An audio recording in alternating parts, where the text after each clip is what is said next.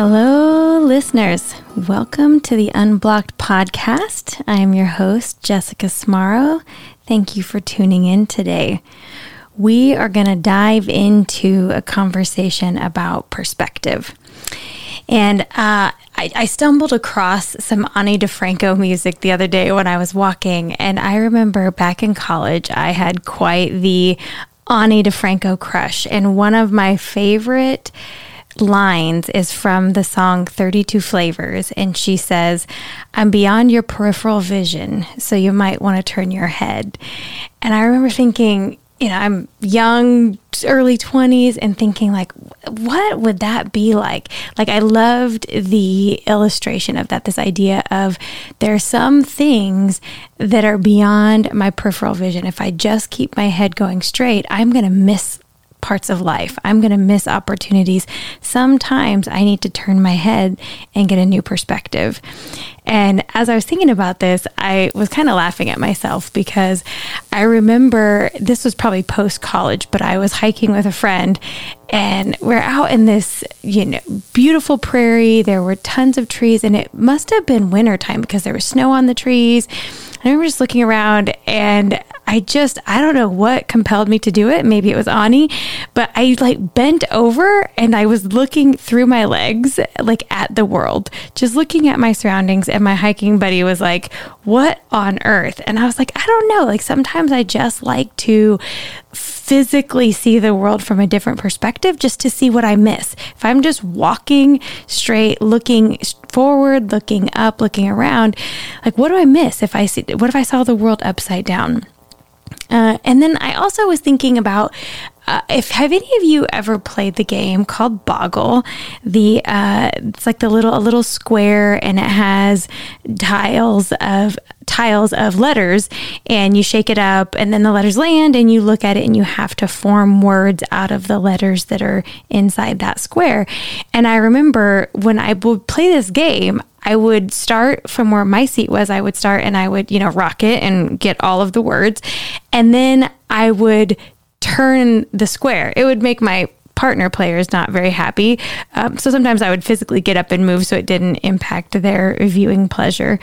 Um, but whenever I would get a new perspective, if I would move the block and if I would move the, the letters around, then I could I could see words that I couldn't see there before. So there's been this theme for me that sometimes I have to physically change my perspective to like jar something in my brain. So I was thinking about this, getting beyond our peripheral vision. And, and why does this matter, you might be asking. And for me, I think that it's important because I feel like mental rigidity is the thief of joy.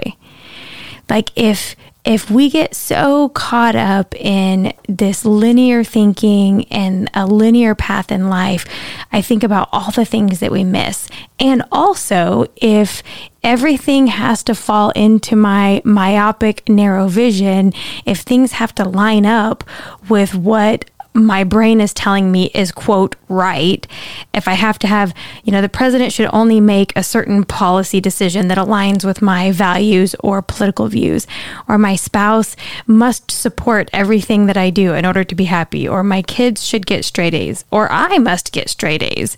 Um, I'm going to insert a parenthesis story here in that I remember my instructor probably thought I was completely ridiculous, but I remember my senior year in undergrad, my last semester, I had been, you know, straight A student, like all the hard classes, going really intense. And the last semester of my senior year, I had all the credits I needed.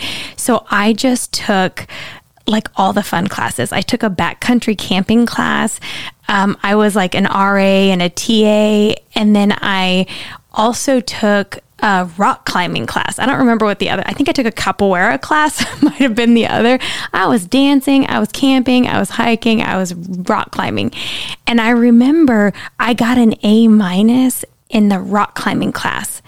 And I literally emailed the instructor and I was like, "Hold on, like what happened here?" And she's like, "Well, you missed some things on your knots." I was like, "You realize that this is messing up my perfect four point oh G P A that I was about to graduate with. Like I did all of the, I did calculus and, and statistics for social research and I got A's and I'm getting an A minus in rock climbing.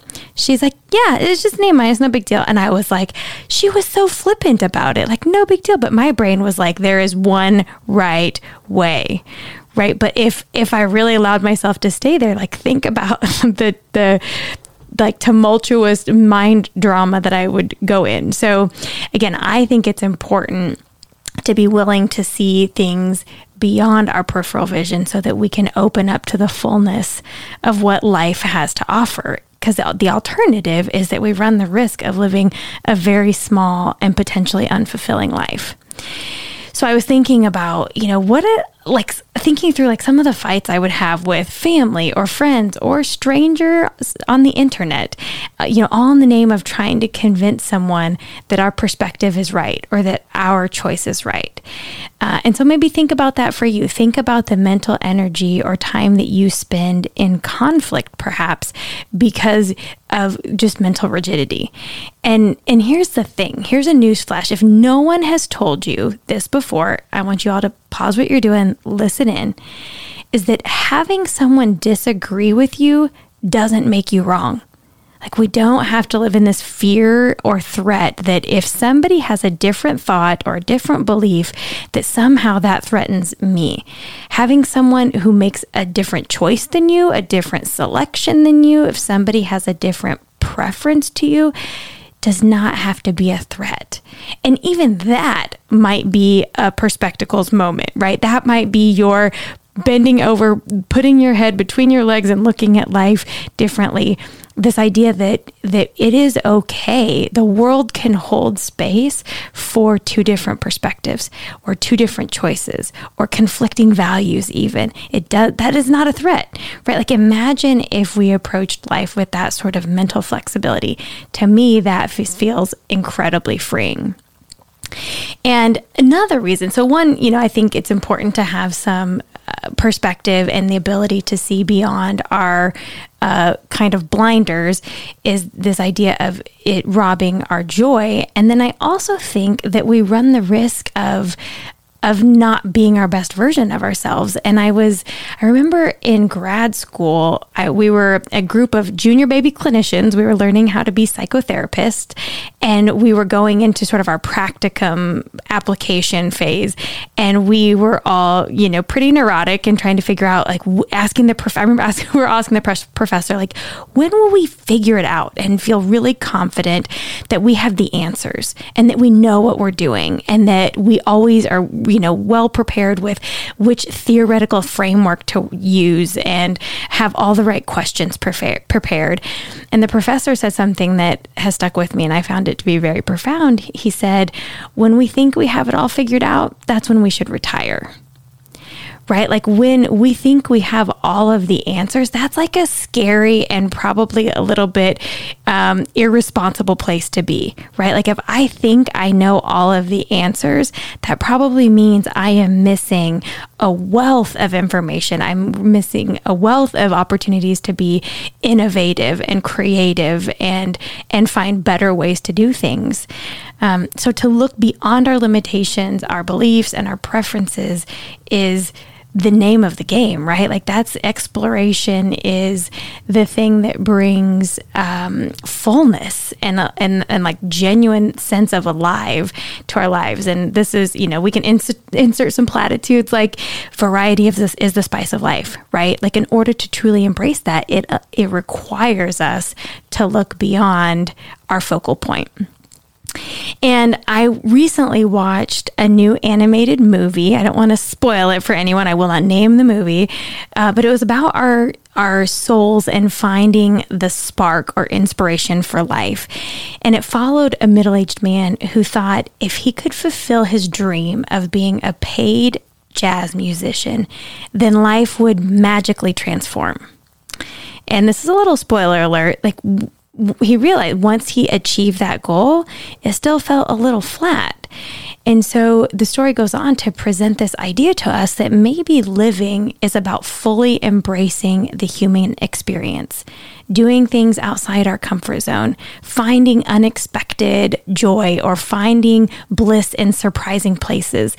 It also is, you know, feeling the disappointment, feeling the struggles, experiencing the pain, but just being open and curious and like genuinely receptive to all different kinds of experiences. Like maybe that's the um, the trick to the human experience, is just to be really open.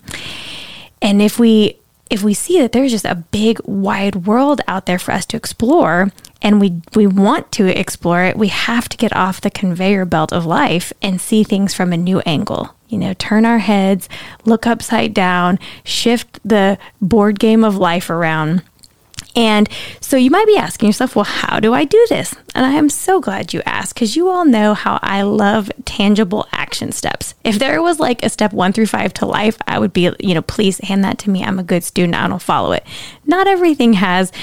Most most things don't actually have um, an action plan of, if I follow steps one through five, this will get us exactly where we need to be.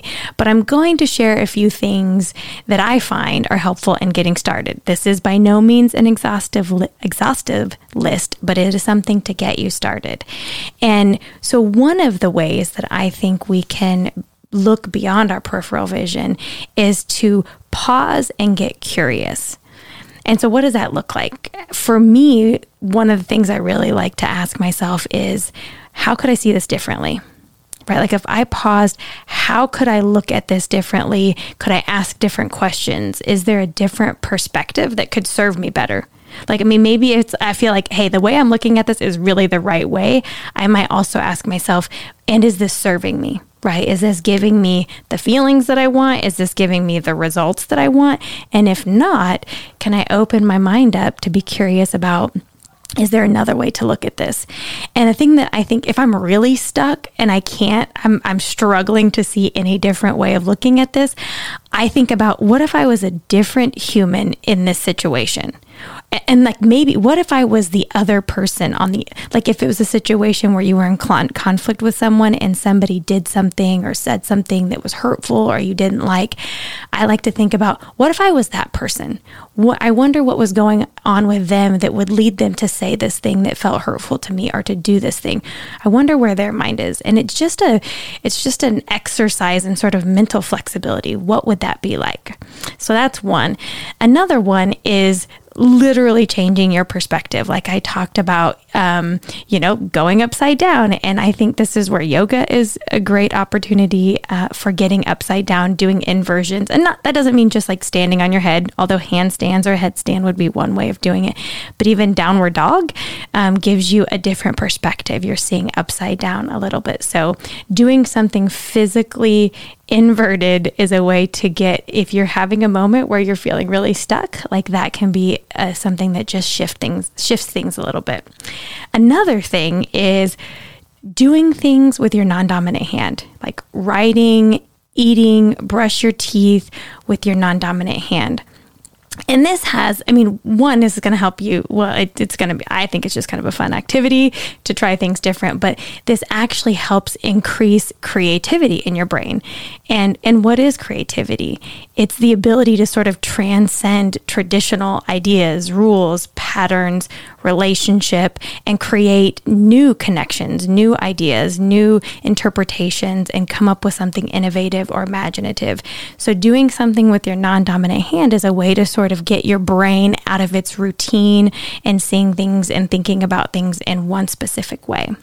And kind of related to that is doing things like drive a different way home, take a different uh, path on your walk. Doing something different will just keep those neurosynapses firing in new and different ways, because you're giving it, you're giving your brain different stimuli.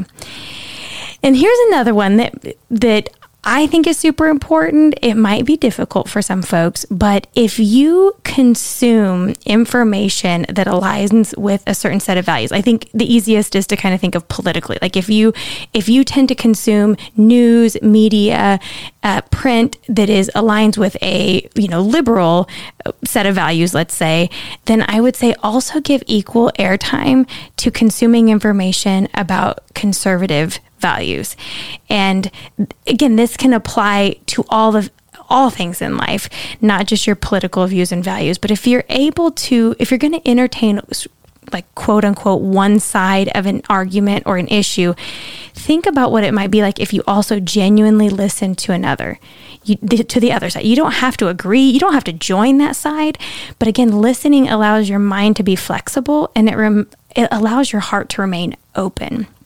And I remember um, being on a, an advisory board with um, for an organization working with individuals experiencing homelessness. And I remember there was some like tension and some issues going on.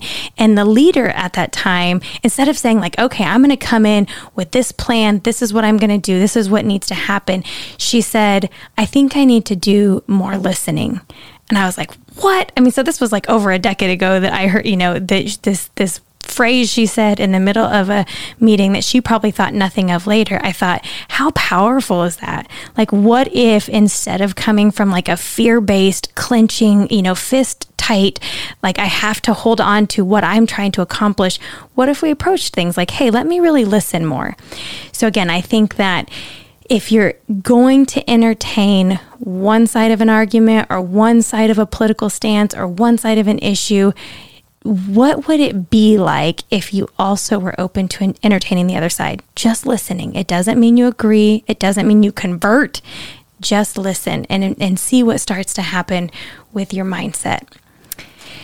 So as I mentioned, this is by no means an exhaustive list. I invite you to be creative, be curious, go explore, see the world through the eyes of a child. Add to the suggestions I've discussed. Try on life. Try on change. Turn your head to see what's beyond your peripheral vision. Until next time, my friends, stay open, stay free.